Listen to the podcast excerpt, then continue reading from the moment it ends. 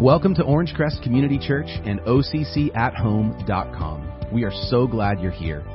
At OCC, our mission is to invite people to take their next steps with Jesus. And so we pray that through our time together, you're encouraged and challenged to move forward in your relationship with Jesus Christ. Thank you so much for listening.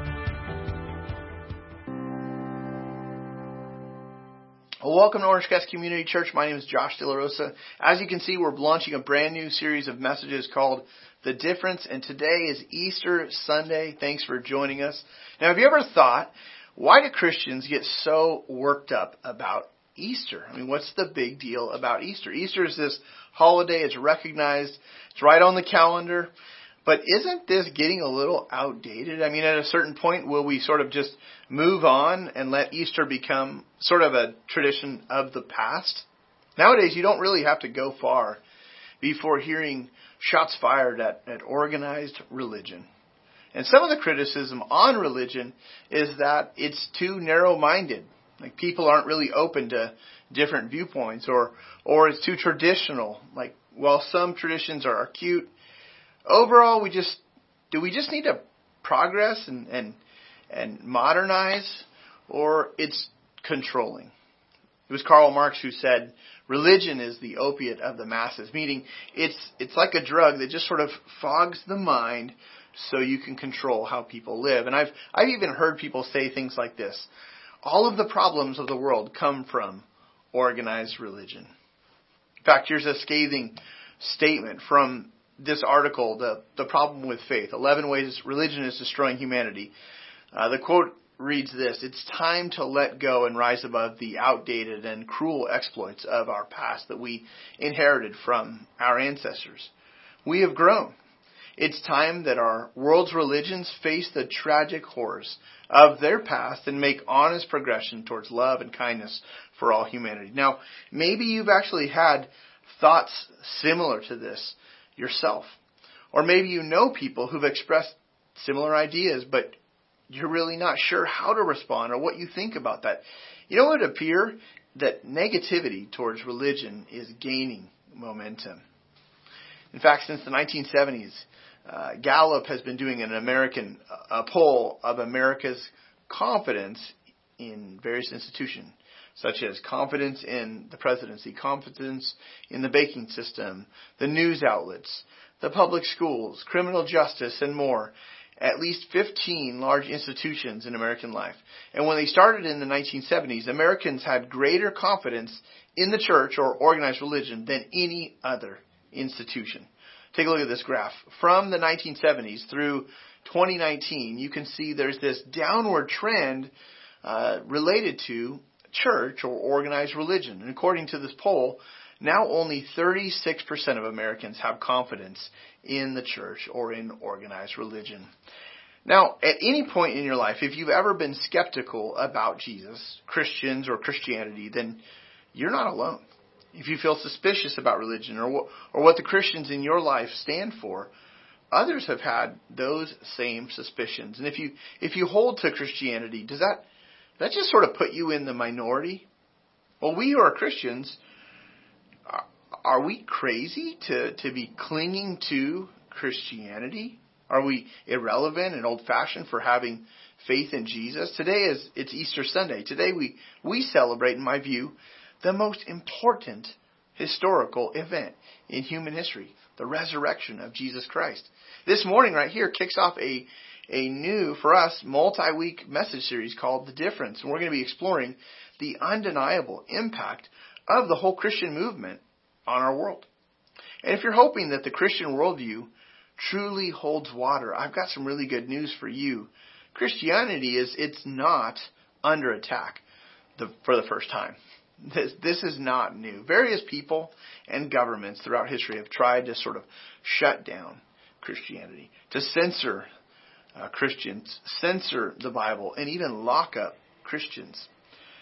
Here's a picture of the Roman Colosseum. I sat and overlooked the Colosseum a few years ago with my wife, and, and we imagined those early Christians who refused to bow down to worship the emperor in the first through the fourth century uh, throughout the Roman Empire. Probably many thousands gave up their life. And despite large and, and organized efforts, Christianity has not been stamped out yet. This is not the first time shots have been fired at the Christian faith. Also, Christianity is not held by just a few people. I mean, worldwide, it is no small number of people who believe in Jesus. Pew Research Center did a worldwide study on this topic in 2015, and look at this graph. At the time, there was an estimated 7.3 billion people on the planet, and they determined that 2.3 billion, nearly one third at the time of the population, was recognized as Christian. That is a massive uh, number of, of people who believe in Jesus Christ. Even with a, a generous margin for error, that's still a huge number. Also, Christianity is not just a new movement. It was 2,000 years ago that Jesus died and rose from the dead. And sometimes it's hard to, to grasp just how long ago that really was. But faith in Jesus, it has been passed down from generation to generation to generation. And we stand in this long line. We've inherited this faith, and many of the Christians before us held firm. They held firm while they weathered some very, very choppy waters in society. So, where did this Christian faith, where did this movement begin? Faith in Jesus first started with a bunch of ragtag guys known as the disciples, Jesus' disciples. In fact, Jesus' first followers, they were convinced of his resurrection. Whenever you study and start doing research on the evidence for the resurrection, you'll find not scientific proof, but what you do is you weigh the evidence just like a jury in a courtroom, and then you render a verdict. And one of the most convincing pieces of, of evidence is the eyewitness testimony of the disciples, the followers, who were appointed to be the, the apostles, the ones who would be sent out to share this message. And eventually, it was through them that launched this whole Christian movement. They spent three years with Jesus, watching him live and teach. They would be fully acquainted with Jesus' attitudes, his habits. They saw him live up close. They saw his practices. And, and in the end, they watched him die. A horrible death as a criminal on the cross. Some watched him right up there close, right at the foot of the cross. Mostly a group of women and one of his male uh, disciples, his followers, a man named John. Others had scattered out of fear, but Jesus was confirmed to be dead by his Roman, by these Roman executioners, people who uh, they professionally knew how to uh, execute individuals, and and so he was confirmed to be dead after he'd been hanging on the cross for six hours. Uh, the guards, the Roman guards, went to uh, break his legs because that is what they would do to speed up the crucifixion process. And when they went to do that, they, they noticed he was already dead. So they pierced his side and it, it ruptured the heart. Blood and water flowed out. He was declared dead. That was a sign of death had already occurred. Now, the book of Acts picks up after his death on the cross. So look at Acts chapter 1, verse 3. The Bible reads this that after he had suffered, he also presented himself, speaking of Jesus, alive. He presented himself alive to them, meaning the apostles, by many convincing proofs. This is a key phrase many convincing proofs. Jesus appeared and presented himself alive to the disciples, appearing to them, it says, during 40 days and speaking about the kingdom of God. There's a very strong piece of evidence here for the resurrection. It's the fact that these followers, these men, refused to stop, stop sharing the gospel and the news that Jesus rose from the dead even under threat of imprisonment and death threats. They just refused to be quiet. They refused to be silenced and hushed because they were convinced that Jesus actually resurrected. Now, Simon Peter was one of the first of the apostles of the men to discover the fact of the resurrection. I want to back up to the beginning of Sunday morning. This is found in the Bible, Luke chapter 24, and read the account from the Gospel of Luke. And so take a look at Luke 24, beginning with verse 1. On the first day of the week, very early in the morning, they came to the tomb. This is actually a group of women.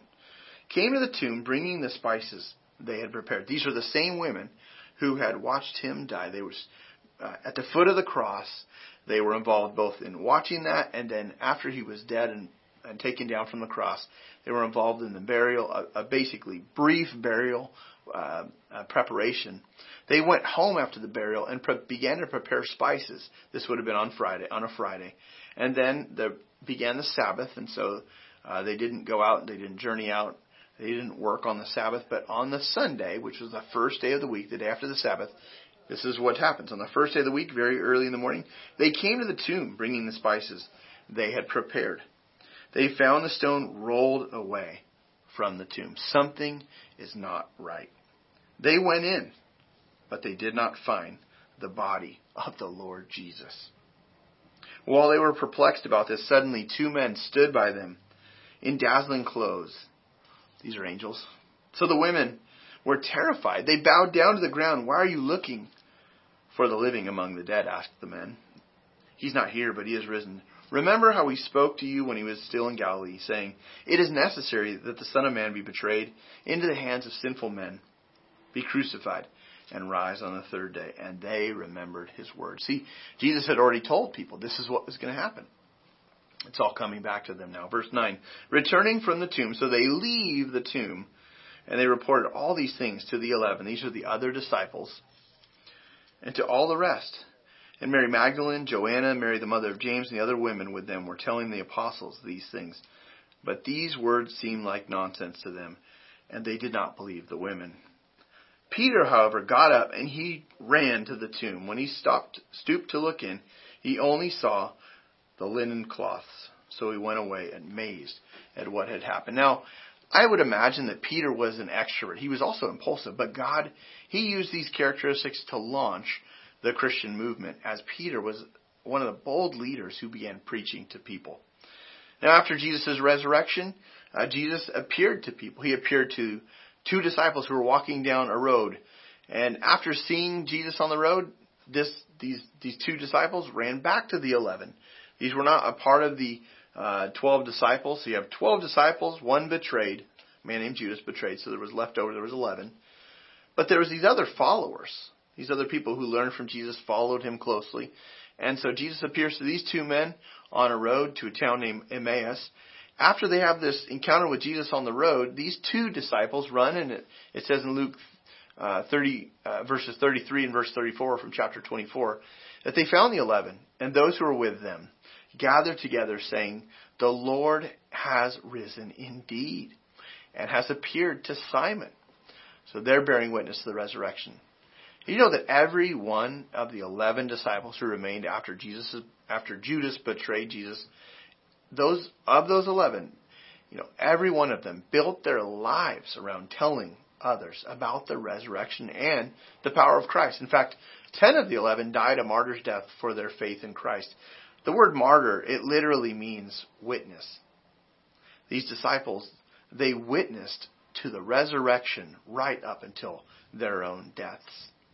And Peter was crucified.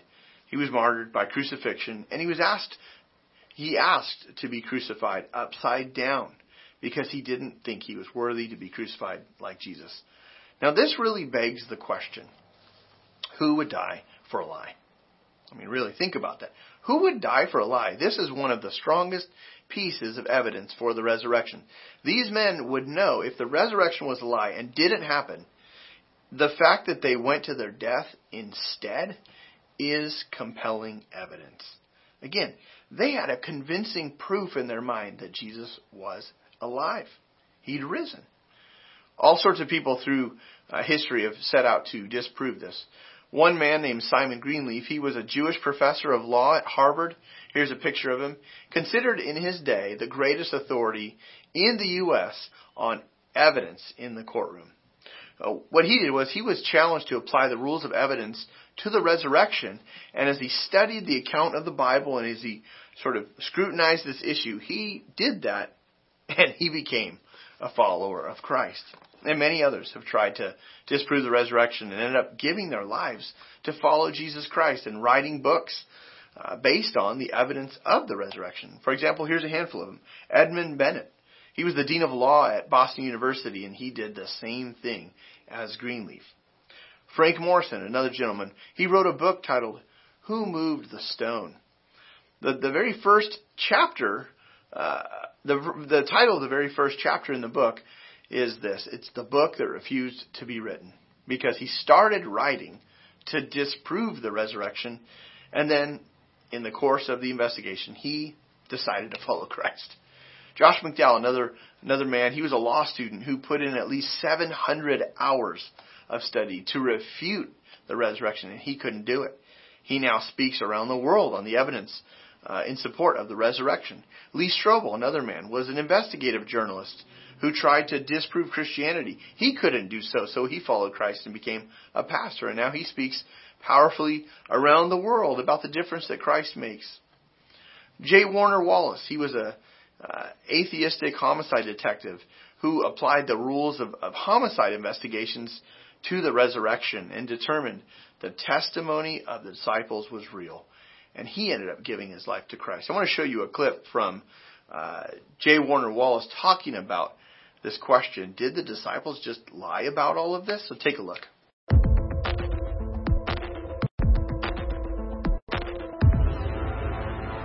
Sometimes people will ask me, well, how, how can you be sure that the disciples who either wrote scripture or who testified about Jesus in the first century weren't lying either about the resurrection or about the details of Jesus' life? Could this whole thing we call Christianity just be a fabrication, a lie on the part of the disciples? Well, I kind of have three answers for that and five answers for that. I'll give it to you quickly. The three is this. In all my work as a detective, I've learned that People only commit a murder for one of three reasons. That's it. And the same is true for lying, stealing. We only lie, steal, cheat, sin, commit murder for one of three reasons. These are the only three motives that drive bad behavior. You ready? It's not hard to figure out, actually. One is financial greed. Two is sexual or relational lust. And three is the pursuit of power. So if we're going to suggest that the disciples lied, it would only be for one of those three reasons. And ask yourself, what did they get out of this in those three areas? Did they get wealth? Did they get, uh, you know, uh, uh, lots of girlfriends? did they get um, in a powerful position? Think about Paul. Paul started off in a powerful position, writes most of the New Testament, and ends up struggling through most. He's chased all over the empire, and ends up being suffering for his faith. To do what? To eventually go back and be in a position of power he started off with? He could have stayed where he was and had power. So in the end, I'm looking for motive. And I don't see any motive for these folks to lie, but there's even more. The five. Remember I told you about three and five. There are five things that are required for anyone to successfully pull off a conspiracy. Maybe you haven't thought about that. Here they are. Smallest number of people who are conspiring together. Two people can lie, tell a secret, keep a secret more easily than, say, 22 or 222. Also, keep it for the smallest possible amount of time. Keeping a secret for a day is easier than keeping a secret for, for a year. Also, great communication between co-conspirators. If I stop one of you and question you, you better be able to tell the other person what you told me so I can get the same data from the second person. Four, have good, strong family relationships because family members don't ever rat off on each other. They don't, they don't tell each other secrets. And lastly, five, no pressure. If no one's applying pressure, don't worry about it. You're going to get away with it. Now, ask yourself the question were those five necessary requirements for a successful conspiracy available to the disciples? There's far too many of them. Remember, Paul says there's over 500 who saw the risen Christ on the same day who were available to the Corinthian church to be interviewed. Really? If you told me there's a conspiracy with 500 people, I would already say that's not reasonable. And then they're going to hold it for how long? Over 60 years? Really? So 500 people keep this secret for 60 years. And then how do they communicate with each other to make sure the story stays the same when they've been separated all the way from India to Spain? Uh, really. They're not Snapchatting each other in the first century, okay? So how are they keeping the secret together? And are there some family members? Yeah, there are some brother groups there, but Matthew is not related to anyone. He writes a gospel. What's in it for him? He was the tax collector called Levi, who wasn't even a disciple of John the Baptist, who then ends up holding on to this claim his entire life and then dies miserably as a result of it. And finally, do they do they suffer you know any kind of pressure? Uh, yeah. As a matter of fact, we know that the, many of these folks were martyred for their beliefs, and we have no record of anyone ever recanting their beliefs. So if you ask me, is it possible that they could have lied? Well, anything is possible, so I will typically say yes, but it is certainly not reasonable, and that's the standard, beyond a reasonable doubt, that I want to meet when I'm trying to decide if someone is lying to me. Can actually check out a book from J. Warner Wallace called Cold Case Christianity. You can check that out. You can purchase that for yourself. Or you can just look online and find all sorts of videos uh, posted to his website to read more about his findings and his overall journey. If that really uh, intrigues you and you like to learn more. Now, what many of these people have concluded is that the most compelling evidence for the resurrection is the testimony that we read about of the first disciples. Those apostles who witnessed the crucifixion or who knew that he uh, had had been arrested, tried, sentenced to death, then died, and was buried. It's those it's those evidence, those those it's the eyewitness testimonies of people who saw Jesus after all of that, saw him alive. You see, it was those apostles, those disciples who went to their death with this story. They went to their death testifying about the fact of the resurrection. Now, today, I'm not sure where you're personally at on the journey of exploring the evidence in support of the resurrection of Jesus. You might actually put yourself in one of these different categories regarding the evidence in support of the resurrection. Maybe you feel like you're a little bit uh, convinced already, you're growing more convinced, or maybe you're firmly convinced. It could be that you're you're there, just like the disciples. For those of you who claim to follow Christ, this would describe where you're currently at.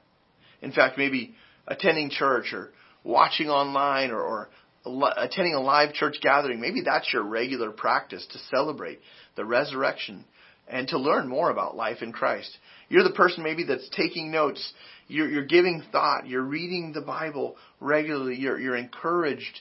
You're strengthened. You're eager to, to put uh, what, what you've learned into practice into your life. Another mark of the convinced is that people who are convinced, they actually share the message with others. They share and invite others to explore for themselves the Christian faith. They bring others to Jesus. And maybe that's what even led you to explore this website and this message is maybe you were invited by someone who's convinced of the resurrection. Or maybe you would say, no, I'm not convinced. Maybe at this point, I feel like I'm more like someone who, who's curious. Maybe you're here and you're exploring, but you're genuinely uh, just asking questions. You're open to learning more. You're you're interested. You're leaning in. You're you're uh, maybe in the past you never were quite that curious, but now you've circumstances in your life have caused you to turn your your focus and attention to Christianity into this story. Did Jesus actually live and die and then resurrect from the dead? Like all of these Christians that go to these churches, why would they do this? Why why would I do that? Why would I spend one of my only days off not sleeping in? Or why would I pile everyone in my family into the car to go and be with a bunch of strangers and listen to a message from some random stranger and hear some Christian music? Maybe this whole church thing is the right thing to do, but I'm not convinced yet. I, I'm curious, but I'm not convinced yet. Or, or maybe you would say, neither of those words describe you. Maybe you would say, I feel a little bit more like, similar to like a critic. You're here, but if you're honest, someone else has put you up to this. You you agreed to watch this, you agreed to attend, but you'd really rather not. And maybe you think, well, it's just one time a year. I'm just doing this as a favor and and and then I'll just go back to to my life. Or there are even those who they're not even they're not tuning in, they're not watching, they're not they're not even exploring at all. In fact, 29% right now would say they would describe themselves as not interested. Religious, religious uh, non-affiliation, no affiliation. The critic would say that, that this story in the Bible is false. That's what the critic would say. No one rose from the dead. This is not true. This is, some would say this is just a fairy tale, a myth in which, in the view of some, is destroying humanity as just another organized religion. So I want you to consider this. On your list of personal priorities for this year, you may have had a list something like this. Life priorities for 2022. Plan a summer vacation. Maybe, but with gas prices, that was the plan, but now maybe a staycation. Or number two, do my taxes on time. It's tax season. The deadline is now. number three, eat healthier. Number four, explore evidence for the resurrection.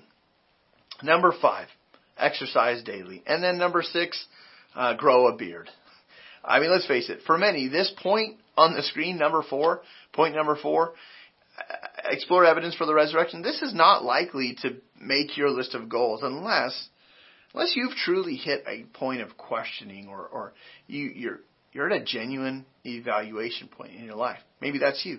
Maybe you're really reflecting right now and you have shifted your focus to for the first time to to to genuinely and and realistically uh, dig in for yourself to the Bible to consider Christianity, or maybe you're you're tuning in and you're actually open.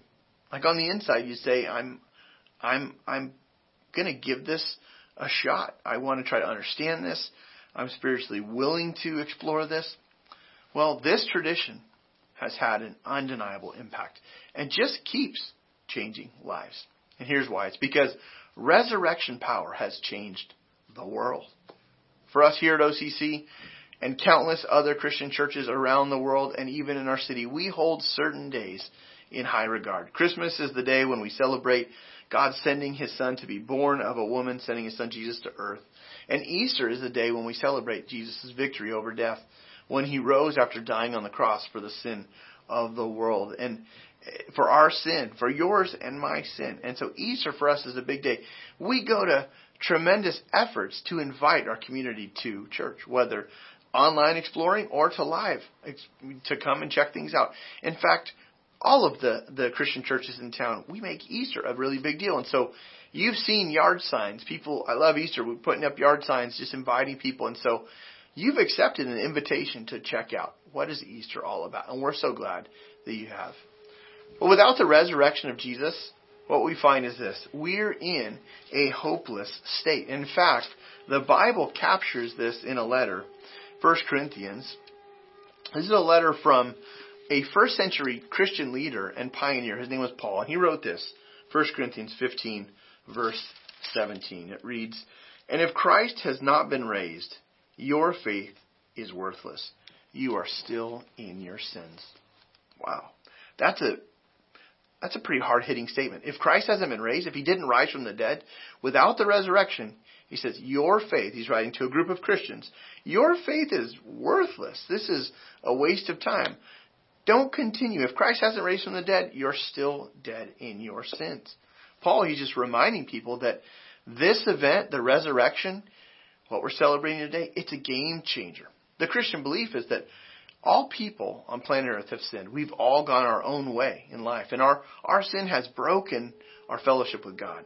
It has separated us from God, our Creator. So God, out of love, He sent His Son Jesus to earth in the person of, in the person of Jesus. The, the Son of God was sent to earth. He came, He lived a perfect life, and then He was accused ju- unjustly, and He died a cruel death on the cross to pay for our sin the Bible says that on the third day he rose again, and we celebrate that today.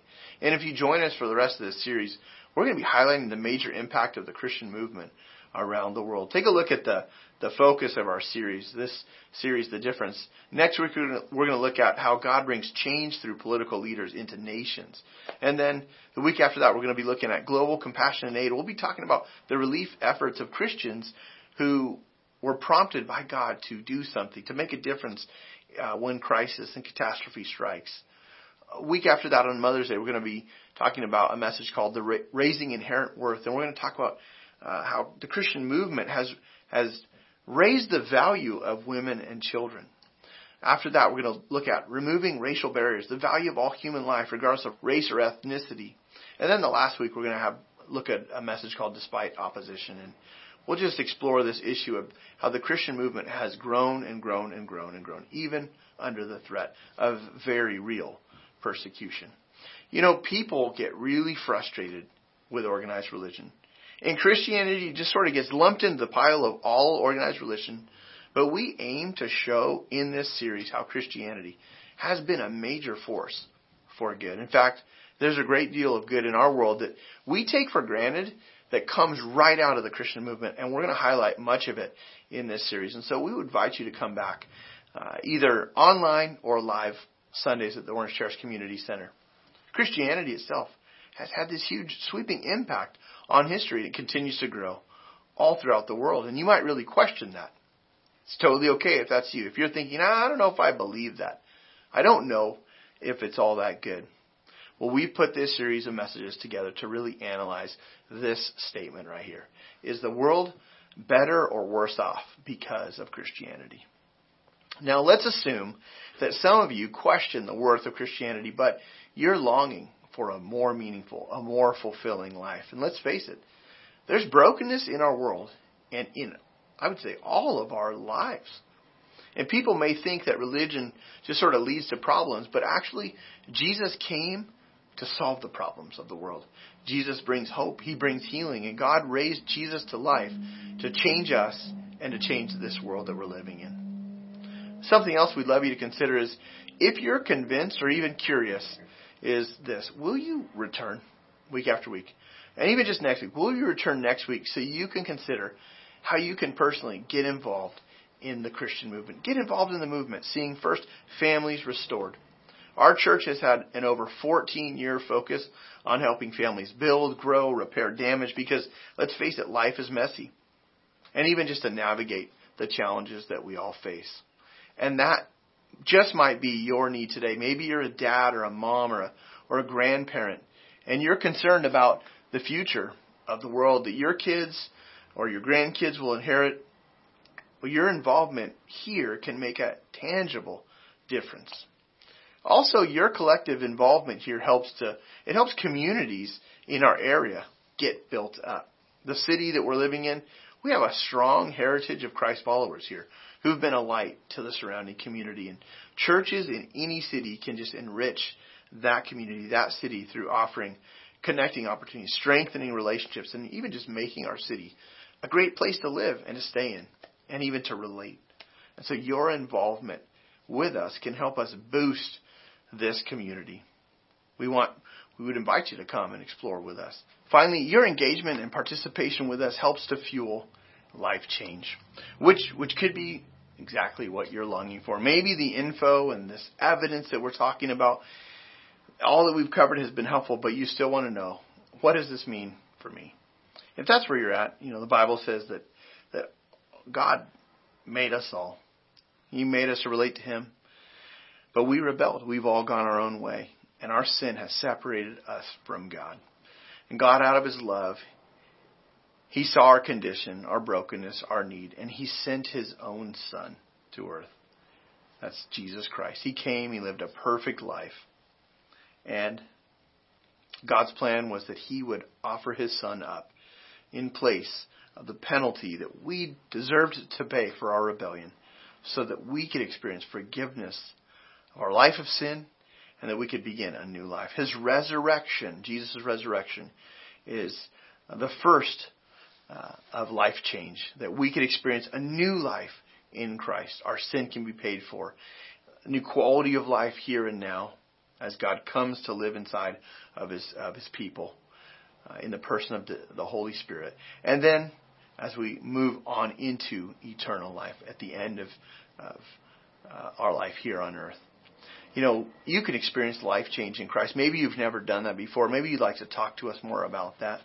But God has, He has made an undeniable impact in our world and even down to individual lives. Now here's a story of one life that has been changed by the resurrection of Jesus Christ. I'd love to uh, have you take a look at this. One way that God came through for me was uh, about 25, 26 years old. I was working a lot, was single, I was lonely, a lot of brokenness in my life. So I turned to uh, alcohol to medicate the pain that I was experiencing. I was critical of people in my life who claimed to be Christian followers and how they lived their lives, but it was very easy for me just to point out all the flaws and all their shortcomings in their life. I was also critical of myself. I thought once I accepted God to be the boss, that all my problems would be fixed and I wouldn't have any struggles. I was curious about the God of the Bible, but I was also curious to find out if he was going to be who he said he was going to be, if he could be trusted, if he was going to show grace and mercy and love. I uh, was drinking a lot, three, four times a week, going to work drunk, just whatever I could do to take away that pain. And uh, one night, I uh, just asked God, if you're real, if you're the person that you say you are in the Bible, that you'll just take this alcohol taste away from me. About a day later, I could not stand the smell of alcohol. I actually went to start to start drinking again, like my normalcy, and uh, I couldn't stand it. It repulsed me. The greatest impact that Christ has had on my life is being uh, a husband, of course, but uh, having my children, being a father. Uh, through this process of being a father, I have got to see a small snippet of how God really loves me. Around the age of three or four years old, I started taking my parenting seriously with uh, my son and getting around other godly people, asking for wisdom, asking how to do it, being vulnerable, asking lots of questions that I struggled with. Didn't want my pride to get in there and, and hold me back from that, but really just God getting a hold of my heart and changing my perspective and my value system. Serving also in the church has made a huge impact. Uh, I serve right now in Kids Zone with the older boys and just get to see the next generation and, and be a part of that to raise up the next richest generation. I would tell someone that if they were on the fence about asking God to be the boss, that God can handle their curiosity and their criticism. If you find yourself in that position, just ask that you just take that next step. God is real. He's not going to rip you off. He's going to be there for you. He's going to show you His love, His mercy, and so much grace. Aren't those powerful stories of people here, part of our church, in, in your community, whose lives have been radically impacted by Jesus Christ? Now, here's some specific next steps as we wrap up. First, maybe your next step is to commit your life to Christ for the very first time. Maybe you've determined that you've never done it. You've never responded to the Christian message of what Jesus has done, that He died for your sin. Uh, you admit that you need Him, that your sin has separated you from God, and you're ready to turn away from your sin and turn towards God and yield your life to Him, that He would be the Lord and Savior of your life. If that's where you're at today and you're ready to do that, you can simply, you can do that right now. You can surrender your life to Jesus Christ. Uh, please let us know if you've done that, if you're ready to do that. Really, you can express that in a prayer to God. God, I, I admit that I'm a sinner. I've gone my own way. I, I, I agree uh, that my way has led to a life of problems or life of of uh, challenges, and it has separated me from you. I believe that you sent your son Jesus to die on the cross for my sins. He died and he rose again, and I believe that. And I agree to turn away from my sin and to turn towards you, God. And I'm ready to make you the Lord, the boss, Savior of my life. I invite you to do that now. I receive you, Christ Jesus, right now. Come into my life, come into my life and change me. It's in Jesus' name we pray. Amen. If you prayed that prayer and you've uh, you you prayed that from the heart, uh, then we would love to know, and we'd love to come alongside you and help you grow. And so please let us know on your digital connection card so we can respond to you very soon. We'd love to to clarify any questions you've got. Maybe you're not quite ready to make that decision, but please let us know on your connection card so we can follow up with you. The second thing is this come back to explore Christianity further. Join us for this series of messages. We've got some exciting messages, and I know it will help you as you're journeying through this process. It'll strengthen you also if you're already a Christ follower. Come and see the difference that the Christian movement has made. Third thing, call out to God and ask Him to reveal Himself. Maybe you're, uh, maybe you're curious. Maybe you're you're you're here because you're open. I would just say, begin to pray. Call out to God, and just say, God, I'm listening. I want to know more. Please reveal yourself to me. And then last, sign up to serve our city on May the 7th. This is something specific that if you live locally and like to get to know others from our church, again on your on your uh, connection card or on the uh, church center app, you can certainly let us know that you'd like to serve with us. We're going to be serving our community, making a difference right here in Riverside, and we'd invite you to be part of that. And so next week, uh, if you come out for our live service, you can join us. We've got a spring picnic to connect with others at OCC. But let's pray together. Father, thank you for uh, Easter Sunday. Thank you for the news that Jesus has been risen. He is risen from the dead, and He changes our lives. Father, we thank you for the opportunity to celebrate that with many others today. We thank you for those that have joined that are that are curious, and even those that might have described themselves in the past as a critic, but maybe now there's this openness and there's a there's an interest to explore further. I pray for each person that's watching, Lord, that you would accomplish your purposes in their lives, and that you would draw them closer and closer uh, to know you in a very real way. So we commit uh, the rest of this service and this time to you. In Jesus' name, amen. Thank you again for joining us today. We pray you were encouraged by the message and equipped to take your next step with Jesus. Visit us online at occathome.com to learn more about how to connect with us. And join us again next week for another Orangecrest Community Church podcast. Have a great day.